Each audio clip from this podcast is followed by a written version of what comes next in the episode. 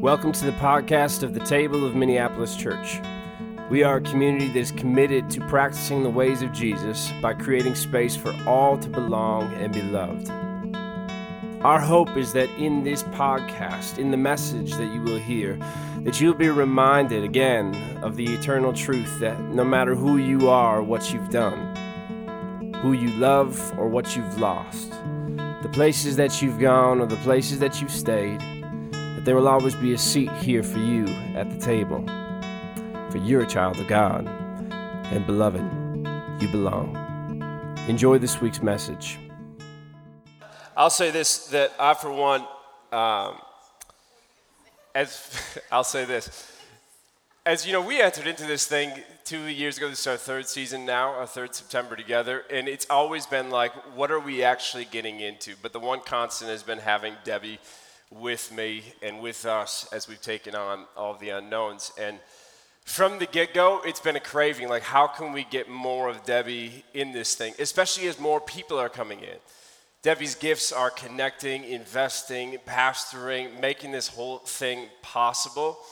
And so when she finally realized that it was time, that is that a fair way of saying it? Yeah.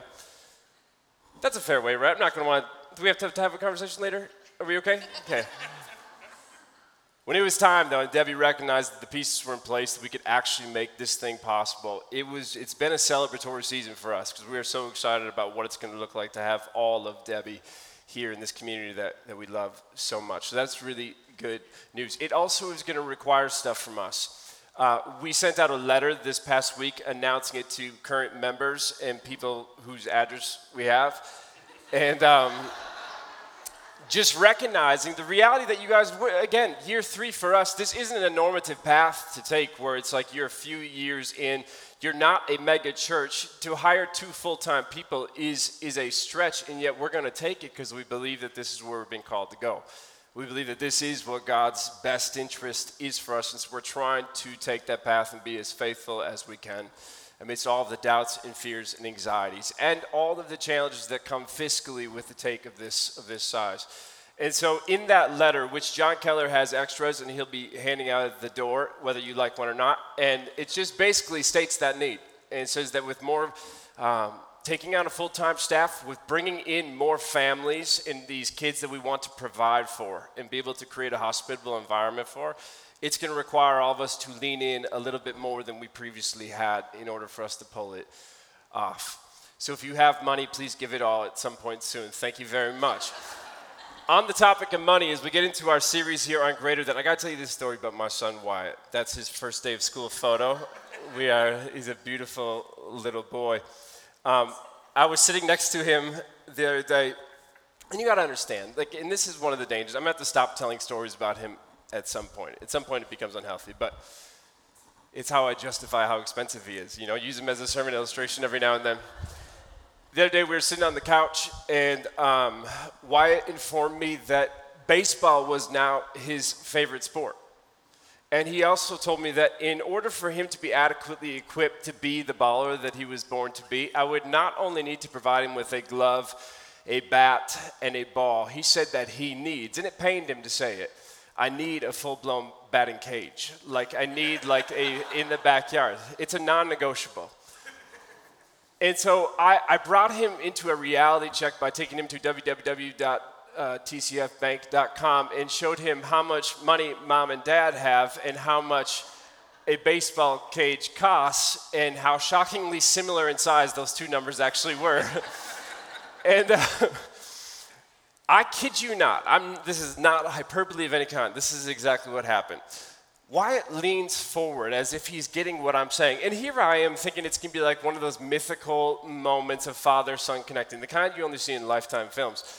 I, I, he leans forward, places his right hand on my back, verbatim Dad, why don't you have any money? And I tried to explain to him. I said, you know, uh, um, you know, both mom and dad. It's not just dad who doesn't have money. Mom doesn't have money too. Okay. We both, you know, we we we took jobs that we feel like this is how we're going to maximize who God has created us to be in the time that we're able to be here. And and we think that's important. So, no, they're not the highest paying gigs, but my modeling career is going to kick in sooner or later. Who are we kidding? At some point, we should be fine. Verbatim, hand on the back. Wyatt leans forward, looks me in the eyes, and says to me, Dad, I know you love God. I do. You love God a lot. But I need you to understand that I love money. and in order for us both to be happy, we're going to need both of these things to be happening. and I said, You need to speak when spoken to from now on. because this is absurd. Get a job, pull your weight. But isn't that amazing? isn't that incredible? I mean, not like, um, not like the um, satanic presence of greed that's in my eldest son, but, but like the absence of needing to hide it. Do you know what I'm saying? Like that unapologetic, whatever's stirring in him is going to come out of him. Like there is no filter. He is completely free. That's amazing. And it's kind of heartbreaking too, because I know that he won't always be that way. In fact, I was telling Lauren, we were talking about that moment, and we were remembering these stories of when he would say things like that and do things like that on a frequent basis. But now, as he is a full grown man entering into the first grade, he's doing it less and less. We have this tendency to grow out of that season, and we frame it you know, this leaving of the childhood, leaving of the childishness, we frame it as a graduation. But I think it's crushing because it kind of feels more like a divorce. Like there is something that is a defect in the human condition. That there's a part of being a person that is problematic in this way. Because we all start out like Wyatt once did. We all were born brave and free with no filter attached. We, we didn't have concerns. We would wear sweatpants on the daily. We'd do no dives, nose dives with like no shame whatsoever. You remember those days? Zubaz? Remember those days? We were free. And we were fine. We were fully participating in our life. But as the years started to pile on, and as the passing comments and the passing cuts came in to them, we started to expire a little bit by little bit. And that freedom that we once had to fully be who we are, it gave way to these filtered fear where we start performing as others would like us to be. And so I think about these stories with these moments with Wyatt, and, and they are um, wonderful. But they're also heartbreaking because I can see that he's leaving that behind. And he's being conditioned into our ways, the ways that we want people to be, to act your age, keep your cool, be palatable at the expense of being honest, don't make a scene. I was thinking about all of this this past one Monday. Wednesday is not a day, Monday is a day. On Monday, September 11th, 2019, as we're thinking back on the events from 2001, September 11th, I thought about this conversation with Wyatt and this whole thing about us because when you think about those events in New York City from 18 years ago, it wasn't just 3,000 lives that were taken from us, it, also was something that was taken from us and how we choose to live. I remember reading this article years ago, couldn't find it for the life of me, but it spoke in depth about how the events of this day, 18 years ago, broke us in a way that we had yet to be broken, scared us in a way that we had never been scared. We had seen violence before, death was nothing new, but our, our perception of it was that it was always far away. It was happening in the remote pieces of the world, remote Africa, war torn Middle East. That's where catastrophes of this kind happen. But here it was happening up close, happening in person, happening to people that look just like us.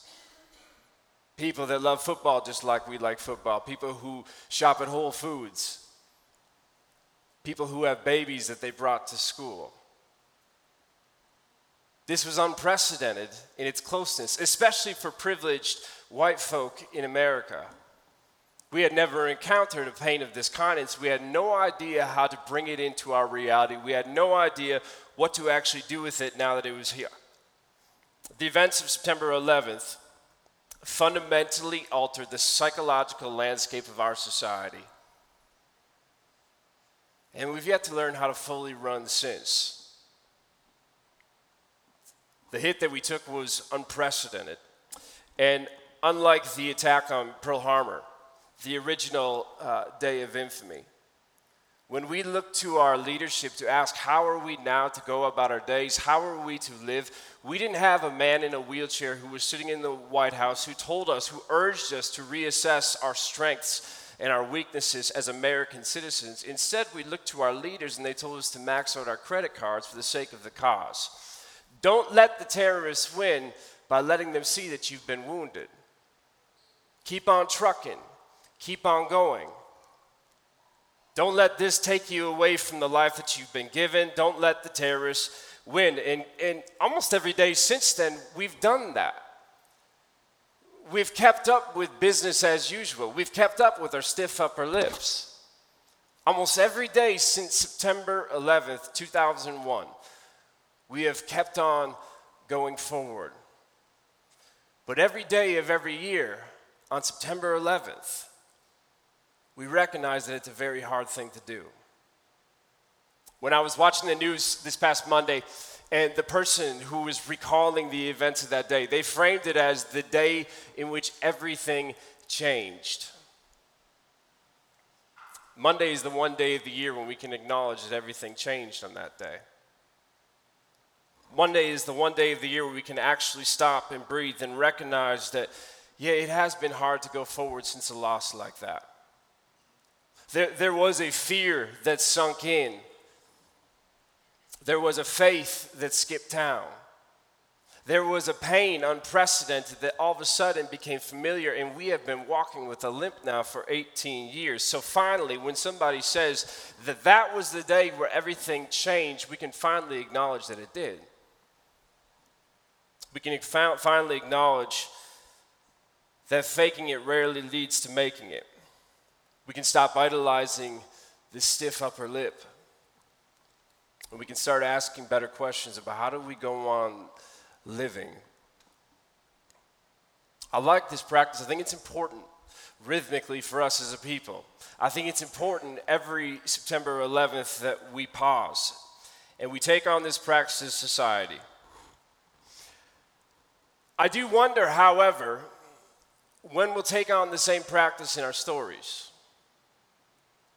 In the same way, where we annually will look back to this collective wound that is yet to heal, and we recognize and we ask new questions about what it means and what it meant and how we are to go forward since. When are we going to do that when we look back on the days where we stopped being free and got full of fear instead? How are we going to ever pause and think about the times when we stopped just going into the room unafraid of what others thought. When we realized for the first time that come as you are and being enough were not one and the same. When are we going to stop and turn around and talk about the traumas that have taken things from our own stories? When will we actually acknowledge uh, how scared we are sometimes? Like, really, like how we don't have any idea what we're doing? As parents, as a pastor, as community members, as neighbors, as friends, any of it. How often are you afraid? How often do you feel lost? How often do you feel like you are barely making ends meet, and even when you do, you don't know if they're being met?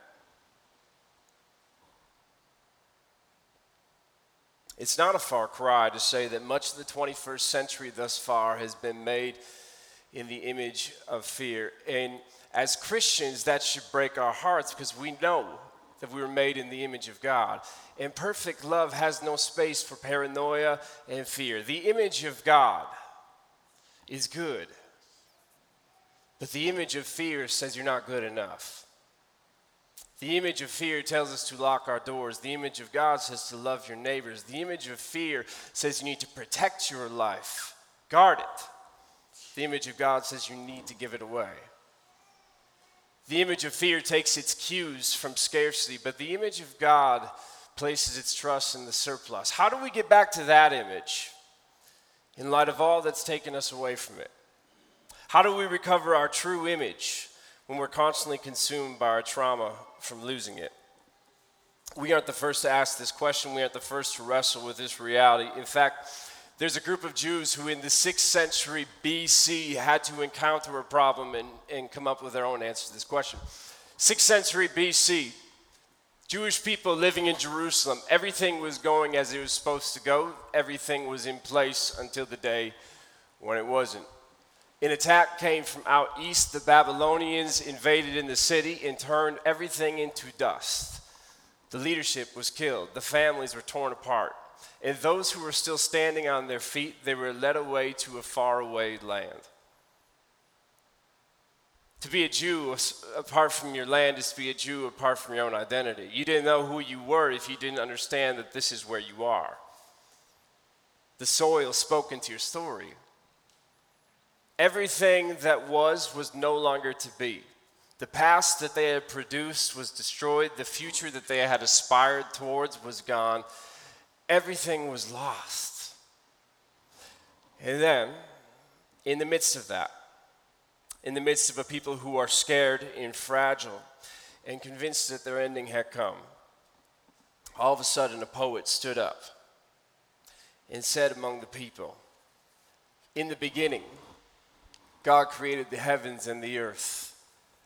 Now the earth was formless and empty. Darkness was over the surface of the deep, and the Spirit of God was hovering over the waters. What is the poet putting forth right there?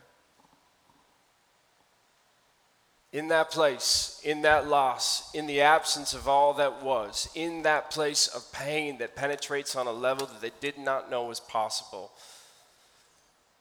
the poet is saying, We've been in this place before. There was another time when the world felt formless, like chaos had no control. There were other days where people got out of bed and felt like the whole thing was draped in darkness. There was an emptiness that exhausted everybody in the land. And yet, at that time and in that place, amidst all these things that were haunting these people, there was one who was still hovering above. Amidst this incredible and deep pain and loss, there was one who was still cultivating new life. This would have been the elevator in the room. This would have changed the perspective and the paradigm through which everybody would have seen the predicament that they were in. And you might not hear it the way you're supposed to hear it. So let me try to break it down real quick for you. In the beginning, God created that's what it says for us. That's not exactly what the Hebrews heard. Bereshit bara Elohim. Those words in English, we write them down as in the beginning, God created. But to the Jews in Babylon, to the ones who were desperate for good news, they didn't read in the beginning, God created. They heard the poet say, in the beginning of God's creating. Do you hear the difference between the two? The former tells us of an event that once happened, but the latter tells us of an event that never stopped. That the one who once hovered over all those things that haunted, that one is still hovering still.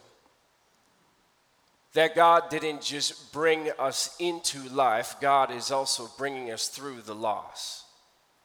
And even if the home is over there somewhere, somehow we can be here and have home.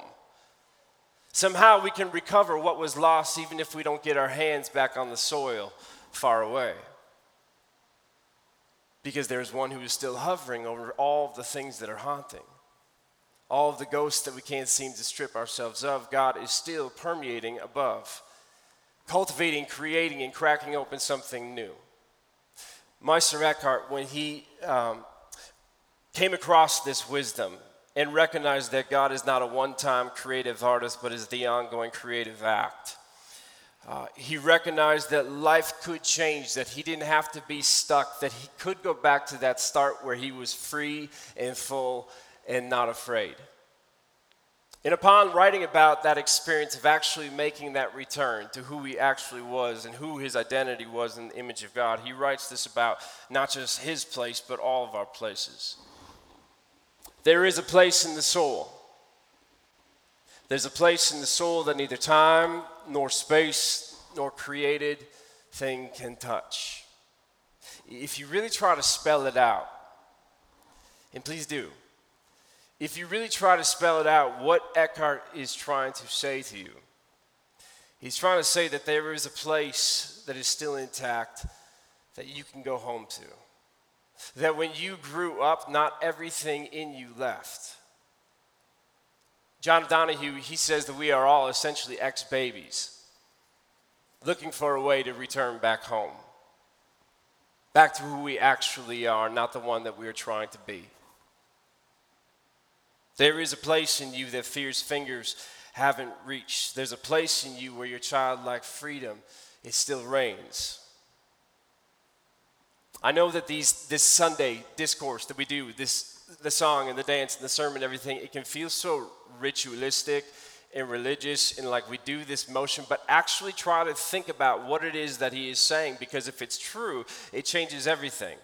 If it's true, it's the good news of the gospel because it says that I know no matter who you are, that you've seen some things and you've said some things.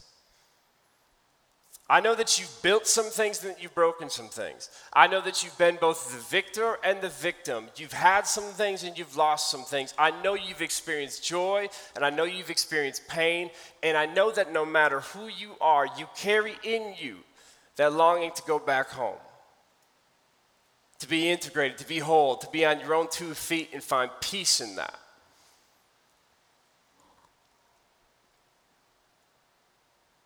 Eckhart says that there is a place where you can go there. And then when John set out to write his gospel, he set out to tell you about the path to get there. In the Gospel of John, in the prologue, he provides a poem that mirrors the Genesis story in the beginning of God's creating. The active presence, cultivating new life, recycling all of our stories into something bigger and better and more beautiful and more true to who we actually are. John writes his account, the prologue, to mirror the Genesis account. And in the Genesis account, when the poet stands up and he says, Listen, if you want to know how God made the world, then I got to tell you about the seven days that followed. Seven days of light and water and expanse in the sky and vegetation and people and, and animals. All of these ways that God brought the world into being were through seven days. What John is saying here at the beginning of John is that all of the ways that God is trying to bring your world into being are through seven specific practices. This is the greater than promise that we're entering into. This is the series that we are so excited about right now. Because John takes the poet's work in Genesis and he says that if God is still the activating and energizing creative force in the world that is cultivating new worlds and binding broken things back together, then there is a path back to that place that Eckhart spoke about, and there are seven specific practices. John lays those out, and for the next eight weeks, we're going to be diving into each and every one of those. John's intention is to bring you into this place, into this path where again you go back to being the baby that you always were. Where you weren't afraid to get out of bed. Where you weren't afraid about whose seat you were going to be sitting next to. When you weren't afraid about whether or not you were going to be embraced by them because you knew already that you were embraced by God and there was sufficiency in that. Our kingdom identity has to precede all other activities, or we'll look for our identity in the activities that come, and that's not a healthy way to live. There's got to be a better way forward. And so I wrote, um, I did this thing yesterday I, you know, I asked Christian if he thought it was cool, and he literally took about five minutes to answer. And so I don't actually think it is. So I'm having hesitation. But Matt, if you're going to actually be true to your image of God and not the image of fear, you just got to show it anyways. It's not that big of a deal, anyways. My wife said I could paint on the walls, and when I set out to paint on my office wall, I thought, what is essentially the one thing that I want to be reminded of every time when I walk into my office? And so I painted this quote, this quote, that quote. It's from Ram Dass, and it says, We are all just walking each other home. When I think about all my fears and anxieties, uncertainties as a pastor, as a spouse, as a friend, as a parent, all of the things I do not know, I know that I am enough. And with my crumb, I can ask for yours, and together we can help each other get where we're trying to go. That's what John is doing in his gospel. He is telling a new creation story, offering up a path back home to where you belong. Will you pray with me? Jesus, thank you, God, for the space. Thank you, Lord, for being active, present, loving, engaging, constantly calling us back to the home that we belong to. Christ, give us the courage to follow. Christ, give us hearts that are open to you. Amidst all of the things that are haunting us, remind us of the Spirit who hovers above us. That you are the one who didn't just bring us into life, that brings us through life, and will do so again and again. All God's children, we say together, Amen. Love that idea that we are just walking each other home. And I love the idea of home.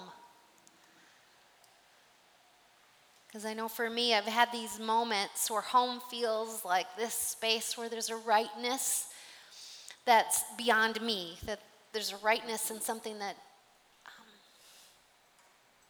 um, moves me, that reminds me that there's so, something so much bigger going on and that what's what's going on is holy and divine and inspired.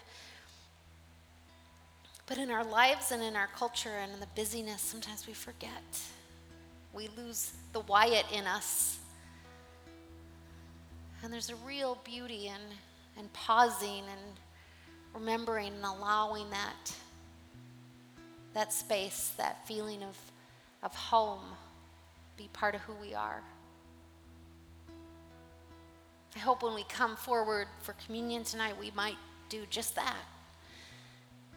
That we might take the, the time to connect, to connect with God in a way that reminds us that we're on a journey. And that journey is uh, something we do together, and it has to do with home. On the night before Jesus died, he sat with his disciples around a table and he broke bread. And he said, This is my body broken for you. When you eat this, remember me. And he took the cup and he poured wine into the cup and he said, This is my blood shed for you. When you drink from this cup, remember me. And maybe that's what we're remembering when we take the bread and we dip it into the cup, we're remembering home, the divine connection that's far beyond us, but feels so right. We invite you during the music to come forward. There'll be gluten free elements right here and regular elements on the side. Come and uh, come as you feel called. So please stand as together we pray the prayer that Jesus taught his disciples to pray Our God, who art in heaven, hallowed be thy name. Thy kingdom come, thy will be done, on earth as it is in heaven. Give us this day our daily bread, and forgive us our debts as we forgive our debtors. And lead us not into temptation but deliver us from evil. For thine is the kingdom, the power, glory forever.